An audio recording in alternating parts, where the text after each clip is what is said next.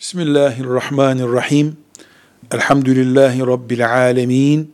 Ve sallallahu ve sellem ala seyyidina Muhammedin ve ala alihi ve sahbihi ecma'in. Yeni evlenen gençlerin evliliğimizin tadına bakalım. Veya filan endişemi ben gideremedim bu evlilikteki gibi bir gerekçeyle. Kadının hamile kalmasını helal bir yöntemle engellemelerinde dinen bir sakınca yoktur. Ama yöntem helal olmalıdır. E, bu nasıl helal olmalıdır? Yani ilaç kullanma, e, erkeğin geri çekilmesi şeklinde olabilir.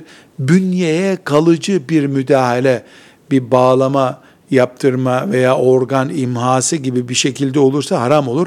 Aynı şekilde mesela bir alet kullanılıyor ama bu alette kadının e, erkek veya kadın, erkek veya kadın e, bir hemşirenin önüne oturup o aleti taktırması gerekiyor.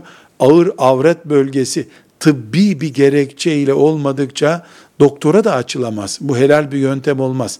Hamileliği helal olan bir yöntemle bir süreliğine ertelemekte bir sakınca yoktur. Allah'ın kaderini değiştirebilir mi insan? Değiştiremez ama gönülleri böyle arzu ettiğinde harama girmiş olmazlar. Velhamdülillahi Rabbil Alemin.